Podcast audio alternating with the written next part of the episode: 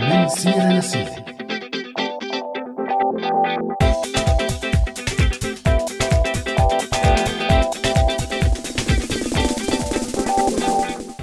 وسهلا فيكم بحلقة جديدة من برنامج من سيرة لسيرة. وحلقتنا اليوم شوي كتير إشكالية. وأنا بدوري بدي رحب فيكم مستمعينا اليوم بهاي الحلقة يلي عم نحكي فيها عن مفاهيم وقضية شوي متشابكة. تيمة الحلقة اليوم عن عدة مواضيع بتدور عن الهوية والوطنية والقوميات والجنسية والهوية القومية. شو يعني إنك تكون بتحمل جنسية معينة بيومنا الحالي؟ هي الأسئلة كتير عم تكتر مع كل شيء عم نشوفه بحياتنا اليومية. فمع المتغيرات الكتيرة اللي عم بتصير بالعالم حوالينا صارت أسئلة الهوية والجنسية اللي بنحملها والقوميات والطوائف كتير حاضرة بحياتنا يمكن هي كانت دائما حاضرة بس ما كنا ننتبه لها أو كنا نتجاهلها بظل الفسيفساء الجميلة يلي كنا عايشينها تحت البوط العسكري وحزب البعث فلطالما تغزل النظام السوري بأنه الديانة أو الطائفة ما كانت تنكتب على البطاقة الشخصية وبهذا الشيء كان عم يضعف برأيه من التقسمات داخل المجتمع بس هل يا ترى كان هذا المجتمع متجانس؟ فعلى سبيل المثال سؤال أنت من وين؟ كان سؤال دايما بيتكرر وبيكون الجواب مثلا مثلا من درعا. وكان دايما بيلحقوا سؤال تاني من وين من درعا؟ وهذا الشيء بدل على هويات طبقية. ونفس الشيء سؤال أنت من اللاذقية ولا من الريف؟ وإذا من الريف وضل في شك حول طائفته للشخص أو ديانته لأنه المنطقة مختلطة مثلا بضل الشخص بيدور وبيلف لحتى يعرف من وين بالضبط ويقفره أسماء العيال كانت تحمل الهويات الدينية والطائفية. والوشوشة يلي كانت تصير بعد دخول شخص معين كانت دليل كبير على أنه الهويات الدينية كانت حاضرة. من جهة تانية ارتبط مفهوم الوطني والوطنية لسنين بالنظام. فالوطني هو يلي مع النظام ويلي مانو مع النظام هو مانو وطني. بس من جهة تانية كان يطلق على كتير من المعارضين السياسيين للنظام يلي انسجنوا. ولو بشكل مو معلن هذا الإنسان وطني بس لأنه معارض للنظام. مع كل الثورة كل هاي المفاهيم تغيرت وانقلبت وصارت أسئلة الوطني والهوية والقوميات أسئلة مشروع أنها تنطرح على سيرة الوطنية ووطني فعمر مانو وطني أبدا على كتر ما حاطط مواضيع بالمقدمة. بقى برأيي نأجل الحديث لأول قسم من البرنامج لأنه إذا بدنا نضلنا نلحق شو عم يحط عمر ما بنخلص اليوم. معك حق المقدمة كتير طويلة. معناها مستمعينا هذا هو الجو العام تبع حلقتنا. إن شاء الله يلاقي استحسانكم شاركوا آرائكم وحتى انتقاداتكم على صفحتنا على الفيسبوك ساوند كلاود أو حتى على مواقعنا على الإنترنت.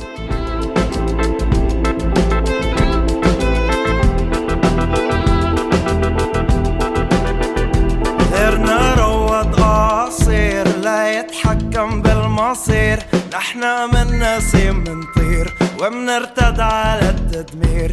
بس تتشرق بسؤال عن تدهور الأحوال. بيسكتوك بشعارات عن كل المؤامرات. خونوك القطيع كل ما طلبت بتغيير الوطن. يأسوك حتى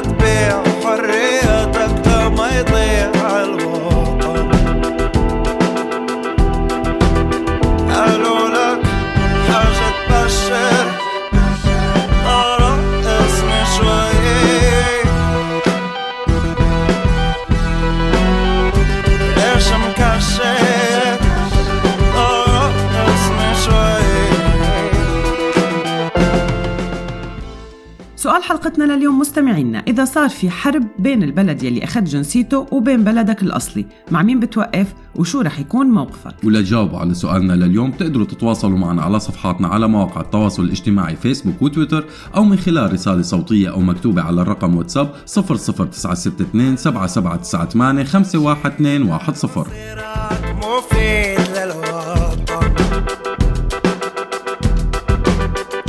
خدروك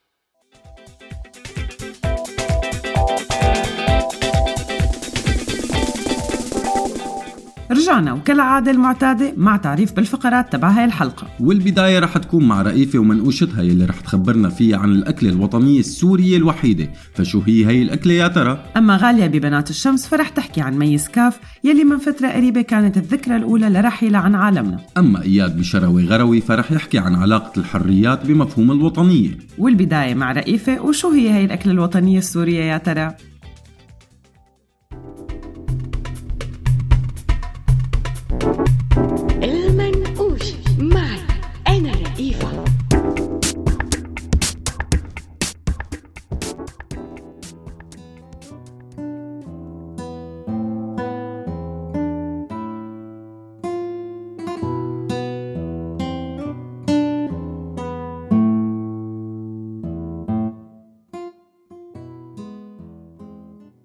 مرحبا معي أنا رئيفة.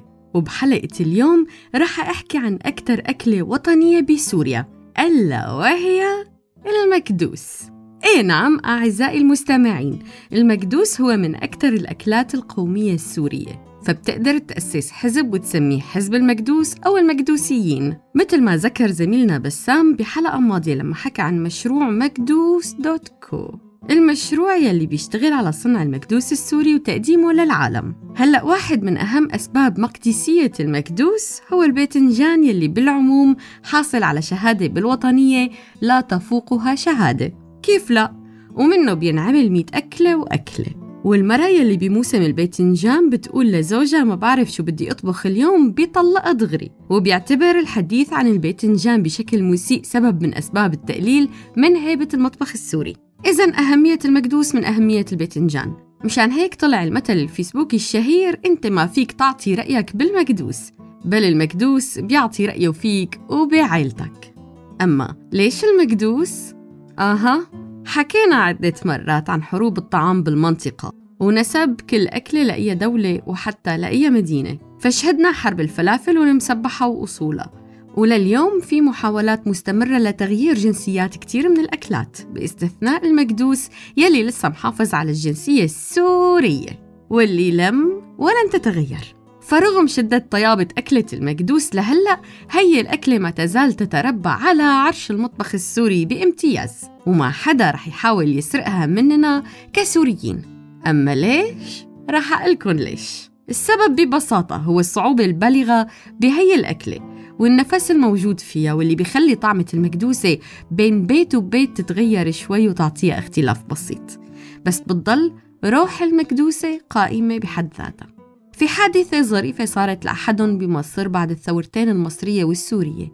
عم بيعرف الشاب السوري صديقه المصري على المكدوس فبلش يشرح له وقال أول شي منسلق الباذنجان شوي بعدين منشقه من طرفه ومنصفه بمصفاية ليصفى منه المي بعدين منحط حوالي نص معلقة من الملح جوات كل حبة بعدين بينخلط الجوز والثوم والفلفل الأحمر وبينحشى جوات كل باذنجانة وبينصف الباذنجان بالمرطبان وبينغمر بزيت الزيتون الصافي بعد فترة حوالي شهر بيكونوا المكدوسات جاهزين للأكل هون المصري بيقول له للسوري شهر؟ قال له السوري إيه أكيد شهر قام المصري جاوبه أنتوا بتعملوا كل هالشي مشان تاكلوا مكدوس؟ طيب إمتى عندكم وقت لتعملوا ثورة؟ طبعا الشاب السوري ما فات بتفاصيل صناعة معجون الفليفلة وقديش بياكل وقت ولا فات بتفاصيل التوم ولا تفاصيل عن الباذنجان حمصي ولا بلدي ولا منين بده يشتري وقديش حجمه. ومن هون منشوف أهمية المكدوس وكيف إنه رح يضل المكدوس بيحتل مكانة مرموقة بالمطبخ السوري مهما تغير الزمن أو طال. كنت معكم أنا رئيفة بالمكدوسة آه عفوا قصدي بالمنقوشة. انتظروني بحلقات قادمة ومنقوشات جديدة.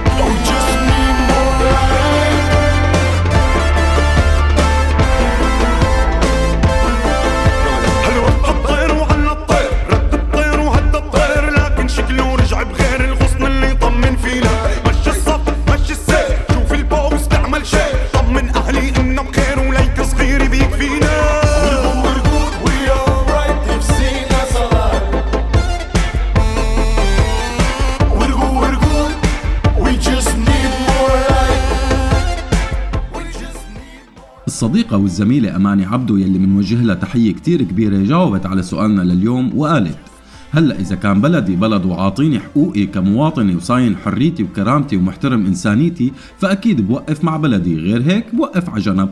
بس أحمد الشيخ عيسى كان له رأي تاني فكتب لنا طبعا مع بلدي ووطني سوريا. وعدنان عسكر قال نحن نعلم أن دولتنا المقاومة دائما تحتفظ بحق الرد ولا تحارب أي دولة لذلك لا داعي للسؤال. أما باسل لدو فقال مع البلد يلي صان كرامتي ومنحني جنسية أكيد.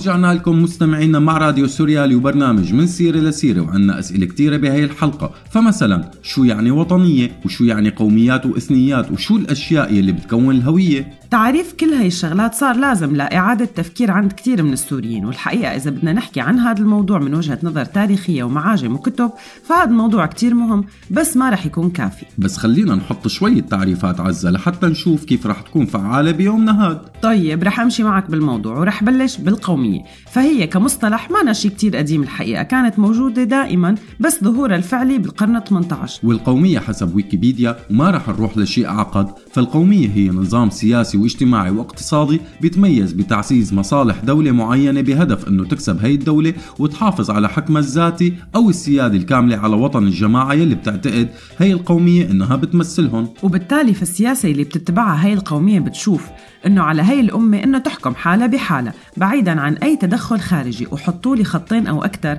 تحت أي تدخل خارجي غير مرغوب فيه وبترتبط بمفهوم تقرير المصير. أما من أهداف القومية أنها تطور وتحافظ على الهوية الوطنية يلي هي بالأصل حسب التعريف بتقوم على خصائص مشتركة مثل الثقافة واللغة والإثنية والدين والأهداف السياسية والإعتقاد بالسلف المشترك وهي أخطر وحدة آخر وحدة. أما الوطنية حسب بعض الكتب ترتبط بالفخر القومي أو التعلق العاطفي والولاء لأمة أو قومية بشكل خاص.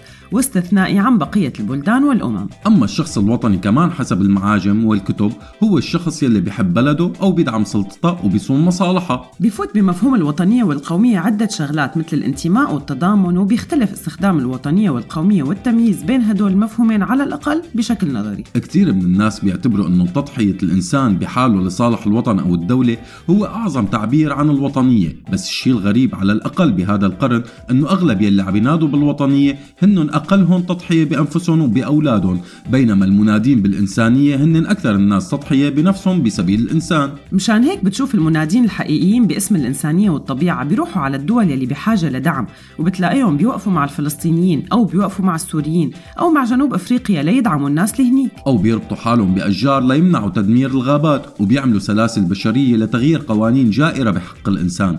بينما المنادين بالوطنية بالمعنى المطاطي للكلمة بتلاقيهم عم يصرخوا بخطب بخلوا الناس تفعل وهن ما بيعملوا شيء لا هن ولا أولادهم. أكيد عم نحكي على الزعامات مو على الناس يلي جد مآمنة بمبادئها. مفاهيم الوطنية والقوميات اليوم صارت عم تنطرح أكثر من أي يوم تاني وحتى الديانات والقوميات والأعراق. صحيح عزة فمع هذا الفحص الجديد تبع الجينات فينه الواحد يشوف قديش صعب يكون في عرق صافي حول العالم وقديش نحن مختلطين وقديش الحدود بين الدول والقارات شيء وهمي. أما بسوريا فكل هاي المواضيع مع الثورة أخذت أبعاد كتير كبيرة وصارت تنطرح أسئلة حقيقية عن معنى الوطنية والقومية. وكتير قلال الناس يلي قدروا يجاوبوا على هي الأسئلة يلي ما كانت تنطرح من قبل. فالعالم اليوم بطل مثل العالم قبل سنين طويلة. حركة الهجرة صارت أكبر بكتير وصارت المجتمعات كتير متداخلة. الحقيقة طلع معنا هذا السؤال من كمية تخوين السوريين لبعض وسرعة اتهام الآخر باللاوطنية. وهي التهمة ما بنعرف أصلا إذا عليها محكمة بأمن الدولة مثل إضعاف الشعور الوطني أو القومي. بس هذا الشيء ما رح يمنعنا من أنه نطرح السؤال شو يعني وطني اليوم؟ قد يقول قائل انه اللاوطني هو يلي بيستعين بالخارج. اخيته لكن بهي الحالة السورية ما صفى حدا وما استعان بالخارج. فعندك النظام مثلا استعان بأتباع إيران أول شيء وبعدين بإيران نفسها وروسيا والصين وغيرها كتير من الدول يلي بتنحسب على الممانعة. هلأ صحيح نظام الجزائر والسودان دفعوا الضريبة عقبال فنزويلا وكوبا وإيران بس القصد إنه اندعم خارجيا ولا يزال. أما المعارضة فوقف جنبها ما يطلق عليه اسم أصدقاء سوريا. هلأ كمان صحيح لا حلوا ولا بس يعني استعانوا بهدول الأصدقاء. أما المعارضة الإسلامية فاستعانت ببعض دول الخليج يلي بدورهم انقسموا لاثنين شيء قبض من قطر وشيء قبض من السعودية وفي طرف قبض من الاثنين. بس هدول صاروا يتهموا هدول بأنهم مانهم وطنيين حتى لو كانوا عم يقبضوا من الطرفين. وبعدها لما زاد الانقسام الإسلامي بين الفصائل الإسلامية المقاتلة وصلوا أنه الواحد منهم يتهم الآخر بأنه مانو مسلم وخارج عن الملة. أما الأجزاء من المعارضة المسلحة الثانية فأخذت دعم ومساعدات من الأتراك وجزء تاني من أمريكا والغريب أنه الكل كان عم يتهم الآخر أنه عم يقبض من طرف تاني بأنه عديم الشرف والوطنية فشو مقياس الوطنية يا رعاكم الله؟ يعني الواحد مننا بيقدر يشوف غلط الأول بدون ما يشوف غلطه هو. بس الحقيقة الشيء اللي صار بعد الثورة السورية هو ما متكرر بكثير من الأحداث التاريخية. فبالثورة الإسبانية كان في عدد كبير من التدخلات الخارجية وبالثورة الفرنسية كمان وباليونان وبكثير من الثورات الملونة يلي شهدناها بعد انهيار الاتحاد السوفيتي لليوم. دائما كان في مصطلح دول خارجية عم تتدخل وعم تعمل تحالفات مع القوى الجديدة يلي عم تطلع. فكيف يا ترى بيتحدد الوطني من اللي مانو وطني؟ بالحقيقة أغلب حلقات من سيرة لسيرة بالموسم هذا لسنة 2019 عم نحب نطرح أسئلة أكثر مما نلاقي أجوبة. هلأ أحيانا عم بيكون في إجابات بس عم بيكون عنا رغبة إنه نطرح أسئلة أكثر لفتح نقاشات ما كانت مسموحة قبل بوسائل الإعلام بسوريا. فعلى سبيل المثال شو بشكل الوطنية بسوريا؟ هذا الخليط العجيب من الشعوب والأمم والتاريخ المليان باحتلالات وغزوات وتغيير مراكز قوى. وإذا بدنا نبعد شوي عن سوريا بنسأل شو يعني وطني بأمريكا؟ كمان هي خليط كبير من القوميات والأعراق والأديان. وأكيد للحديث بقية بس بعد فقرة بنات الشمس مع غالية ويلي رح تحكي لنا عن شخص كانت الوطنية بالنسبة له إنه يكون إنسان قبل ما يكون وطني. عن مين عم نحكي؟ أكيد الممثلة الراحلة ميز كاف فخليكم معنا. بنات الشمس معي أنا غالية.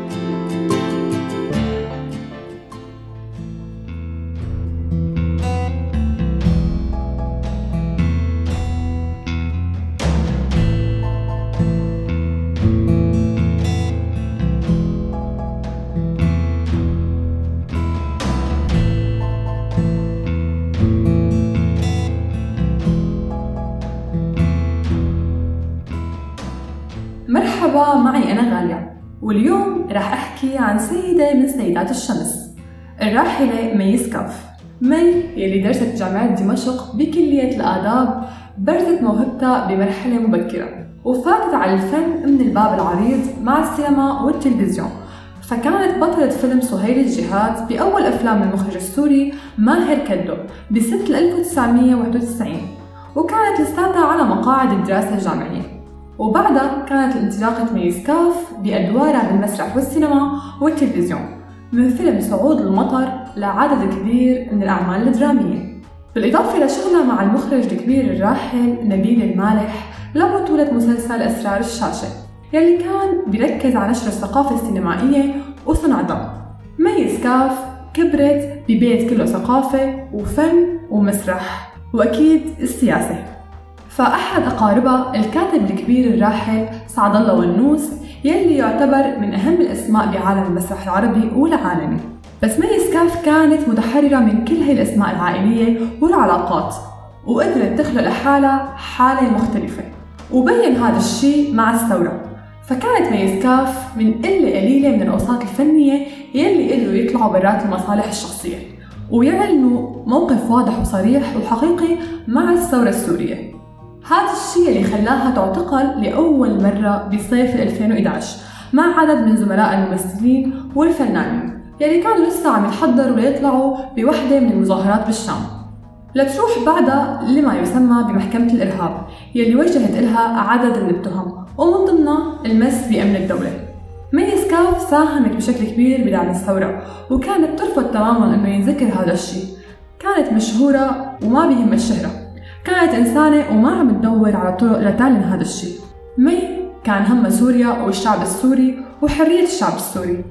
هذا الشيء خلاها تتعرض لكثير من المضايقات والتهديدات.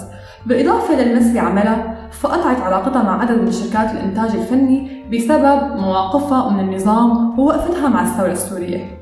تفاقم هي الأوضاع خلاها تطلع من سوريا للأردن ومن بعدها لفرنسا بسنة 2013 ومن فرنسا تابعت الفنانة الكبيرة اشتراكها بمعظم الوقفات الاحتجاجية وكان صوتها كتير عالي بوجه الظلم والقهر مي سكاف ما حاولت بأي لحظة من اللحظات إنه تستغل الثورة السورية. مي سكاف كان همها لآخر لحظة إنه تكون سوريا حرة وتجلى هذا الشيء بآخر post كتبته. لن أفقد الأمل لن أفقد الأمل إنها سوريا الحرة وليست سوريا الأسد. مي سكاف اللي كان واضح انتمائها للحرية قبل سنين لما جاوبت بوحدة من اللقاءات.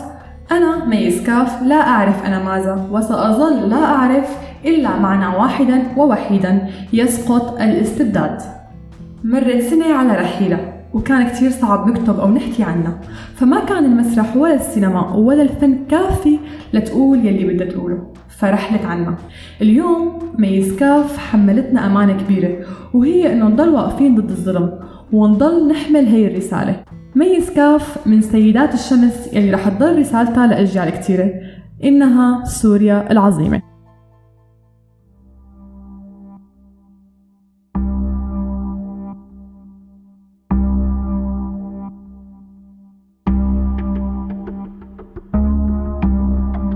الحاكم يضرب بالطبلة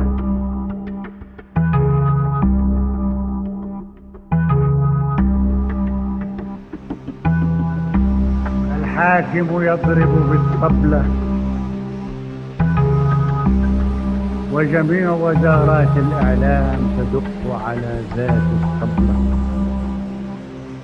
وجميع وكالات الأنباء تضخم إيقاع الطبلة والصحف الكبرى والصغرى تعمل أيضا راقصة في مقهى تملكه الدولة. لا يوجد شيء بالموسيقى أبشع من صوت الدولة. هل ثمة قهر في التاريخ كهذا القهر. نفسي محبوس خد الشك دم بس العقل بده يبوس. حرب الحق حلم بس الوجع ملموس. عالصدر كابوس اشلاء بلا أسماء على وشي عم بتدوس. لطراب وسط تراب حمص عمل تلقيح. عبير دمع زهور عم بيزور مع الريح. منيح بس دور الجريح مش مريح. رح صير شيخ أعمى عم برتل للضريح انجرحت فلتفات بشريط انباء عاجل. اشتقت فاهتدات ع خط حمام ساجل. المحبة مش مراجل. أنا بحار نوحي. عروكي فكر مالك اضطريت اشلح روحي. وارميها عكتافك الربيع بعده مطول بعده المزرقين شفافك.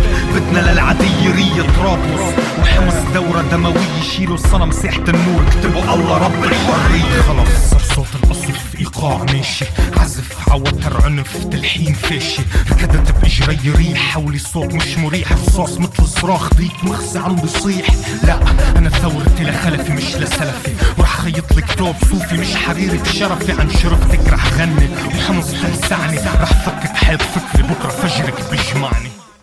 وجوابا على سؤالنا لليوم مصطفى عمر أحمد خليل عادل بطل أحمد زغروس غيس كردي فراس جبير قاسم حسان محمود دايا كلهم قالوا أنهم بفضلوا يروحوا على بلد ثالث. أما جميل تروفي فقال بوقف مع بلدي بس انتبهوا مع بلدي مو مع أبو رقبة الأجدب. وسعيد كتب لنا وقال الناس كلها ملتهية بتطوير حالها وبلادها ما حدا فاضي يعمل حروب ضد حدا عم يعملوا حروبهم كلهم ببلادنا. غفيت شلحت العباية والطربوشة زعيم عشيرة طايفة عم ببيع بضاعة مغشوشة الرأس قال الناس عايفة ربا عشية خايفة عم تتخبى. فتحت عيوني. الناس مجنونة. مقسوم للتراب بالنص لعبة تجار والله صارت. سيناريو حمص بدهم ينعاد بالتراب لص فشل. الشعب واعي. هي يوتوبيا ولا سخرية القدر. علقوا بشارع اسمه سوريا. جوا المدينة استعصاء وجوه البشر عصور السما ما في مطر انتفاضة بلا حجر. بلشنا وقت المدن جاي الدور على قطر. أكلنا الموت حتى ترجعي توقفي يا حمص. قومي شدي الحيل طريق طرابلس قرب شدي. الجمال رح بتشوفي الجنوب سرب طبي. وجع الأمة تحت صدرك جوا طرابلس رح ضلني رافض كون معك للموت. لأني معك للحياة. خلصي من عهر الطغاة تجبري الشمس كتير قريبة لا تتجمدي. بكرة بتمشي على جفون الناس. انت وعم تتخصوري رأسي. اليوم عرسك جايين نزفك ل 12 ألف شهيد سوري بلكي ع حمص بتزوري ولما بتشوفي وش حمص بلا معالم رح تتعلمي تثوري على السلاح قبل الحاكم.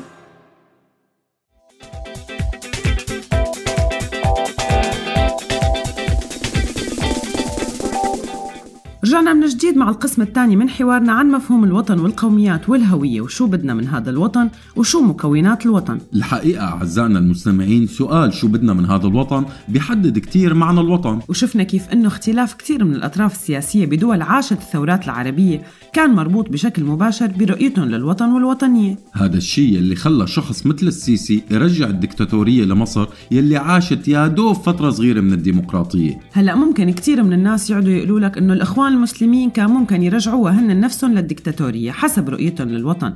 بس بالسياسة كان في صندوق للانتخابات حقيقي حكى عكس هي المهزله يلي عملها بلحها على كل حال خلونا نرجع للمفهوم الأصلي ولسوريا. فمع بداية الثورة والبدء بقتل المتظاهرين طلع شعار خاين يلي بيقتل شعبه. وبهذا الشعار نفى المتظاهرين الوطنية تماما عن هذا النظام يلي طالما تغنى بوطنيته وقوميته. من الطرف الثاني كان قتل المتظاهرين بالنسبة للنظام وأتباعه نوع من أنواع الوطنية والبطولة. هلا أكيد النظام ما بحاجة لشهادة عدم وطنية مو بس خلال الثورة بل عبر سنين طويلة. فهذا النظام سرق خيرات سوريا لسنين وأقدم على قتل السوريين بمختلف الطرق. بدءا من المعتقلات للحرب بلبنان للانسحاب الأشهر من الجولان بسنة 67 وصولا بحرب تشرين وأخيرا مع الثورة السورية. بس عم نحكي عن المفهوم. يعني مفهوم قتل المواطن لأخوه المواطن لأسباب سياسية أو اقتصادية يعتبر بلحظة من اللحظات أمر وطني أو مرتبط بالوطنية. فخلال الحرب العالمية الثانية. لليوم عم نشوف أصداء الهولوكوست يلي صارت باليهود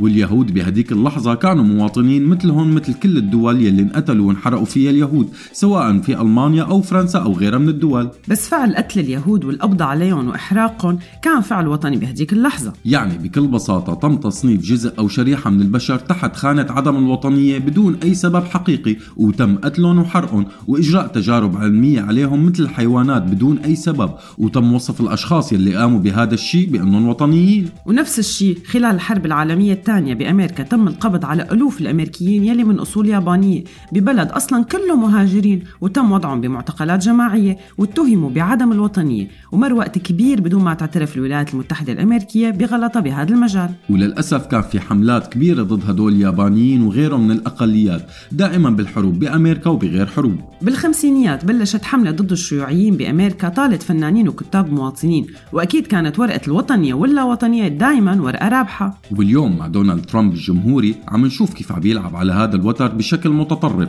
ويخلط الأوراق ببعضها سواء باتجاه المكسيكيين أو تجاه أي قضية بحب يربح فيها.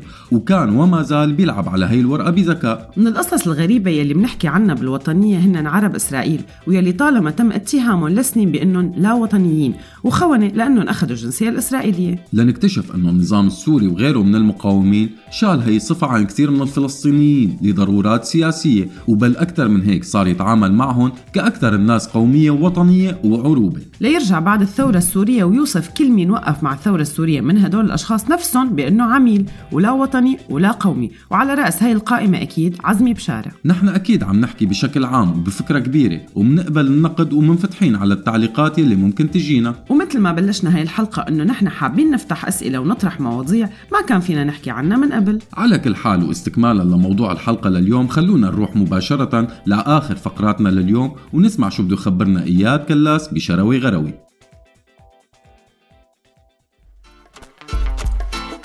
شروي غروي معي أنا إياد كلاس.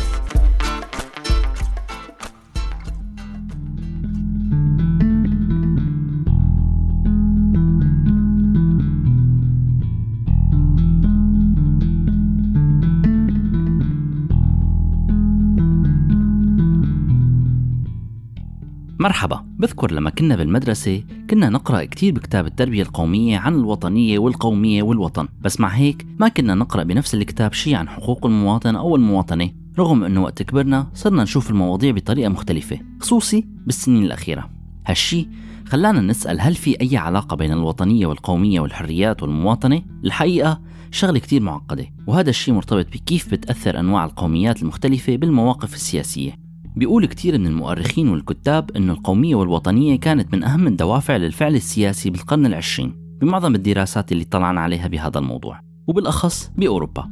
فالقومية مثلا إجت من شغلتين الأولى الحركة الأدبية الرومانسية الألمانية والثانية الحاجة للشعور بالانتماء لشيء كبير ويلي منسميه بهالحالة الأمة. أما الوطنية ظهرت بشكل كتير كبير مع الطليان ومع واحد من أهم المنظرين بهذا المجال ميكافيلي صاحب كتاب الأمير على الرغم من أنه إلها جذور تاريخية بعيدة من طرف بس كان إلها لاحقا أثر كتير كبير على الفعل السياسي وصولا للحرب العالمية الثانية. بس بوقت لاحق انخلقت أزمة كبيرة بين مفهوم القومية والوطنية ومفاهيم الحريات وحقوق الإنسان. وهذا الشيء كتير واضح بالعالم اليوم. وخاصة بعد الحوارات المجتمعية تبع الحروب الطائفية من لبنان مرورا برواندا ويوغوسلافيا السابقة والجمهوريات السوفيتية. هاي التيارات القومية والوطنية بتخلي الإنسان غامض أخلاقيا. هذا الشيء حسب عدد من الدراسات الحديثة. وبتخلي ردود أفعاله ما كتير متوافقة مع الأفكار يلي بتحملها القومية تبعه أو حتى الدين يلي بيتبعه إن كان بيتبع دين. فمثلا منلاقي كتير من الرسائل الإنسانية اللي بتحكي عن التسامح وتقبل الآخر بأديان مختلفة لقوميات معينة لكنها بتختفي تماما لما بيطغي الحس القومي على المفردات الإنسانية والدينية يلي بتصنع هذا الحس القومي. وهذا الشيء بيترك أثر كبير على كل الحريات بالمجتمعات. لا بالأكثر من هيك. أحيانا الأديان والطوائف يلي تعرضت لضيم من قبل قوميات أو أديان أخرى تتحول لجلاد تحت علم القومية الجديدة. وأكيد أبرز مثال هون هو قيام دولة إسرائيل. على كل حال اليوم منشوف صعود القوميات والروح الوطنية بأمريكا يلي ما عادت مرتبطة بالأفكار المثالية للوطن. لا بالعكس عم تكون أحيانا أداة تلاعب سياسية مرتبطة بالتشدد والتعصب. فأمريكا انخلقت على التعدد وعلى الهجرة بس اليوم فجأة بيتزايد عدد اليمينيين والجمهوريين وبتزايد حسهم الوطني يلي بيخلق نوع من العنصرية. والخطر بهذا الشيء هو يلي بتنبه عليه الدراسات إنه الحد الفاصل بين الشجاعة والوحشية ببعض الصراعات المحقة هو خيط كتير دقيق. والمشكلة إنه هي المشاعر الوطنية والقومية هي مشاعر غامضة ومركبة وممكن تودي لكتير من عواقب غير إنسانية. هذا الشيء ما بيطلع بس بالحروب وبالمشاكل الاجتماعية بالدول فالإحساس القومي والوطني بيترك أثر على كتير من الدول الديمقراطية. وأبرز الأمثلة على هذا الشيء اللي عم يصير بكتير من دول العالم اليوم من بعد انتخاب اليمين المتطرف واللي بيكره اللاجئين وبيكره المختلف وعنده سياسات اقتصادية كتير منغلقة.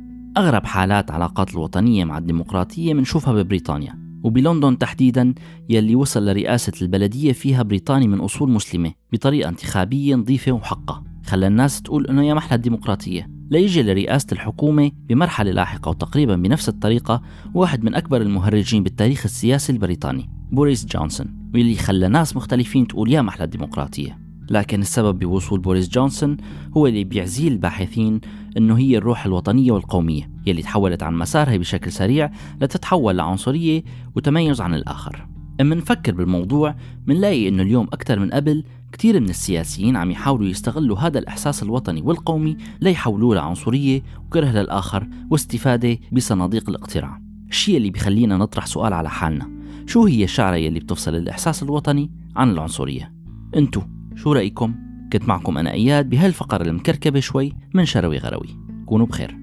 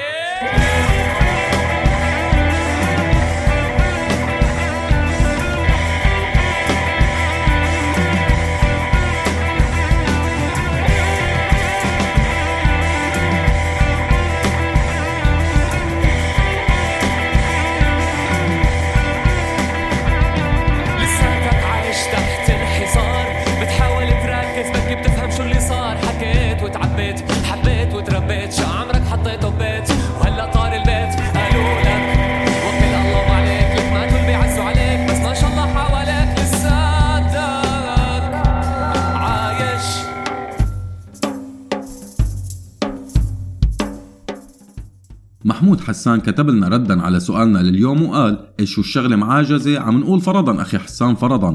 بس عبد الحكيم الأمين قال طبعا مع بلد الجنسية. ومحمود عاطف قال تركيا بحكومتها الحالية ضد سوريا بحكومتها الحالية الجواب تركيا بكل تأكيد. وعبد الواحد عبد المجيد بيقول دائق.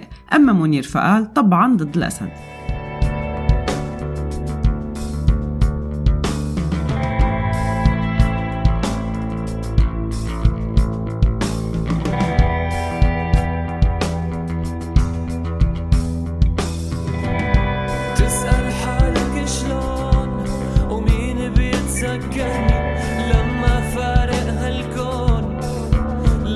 لا تزعل في غيرك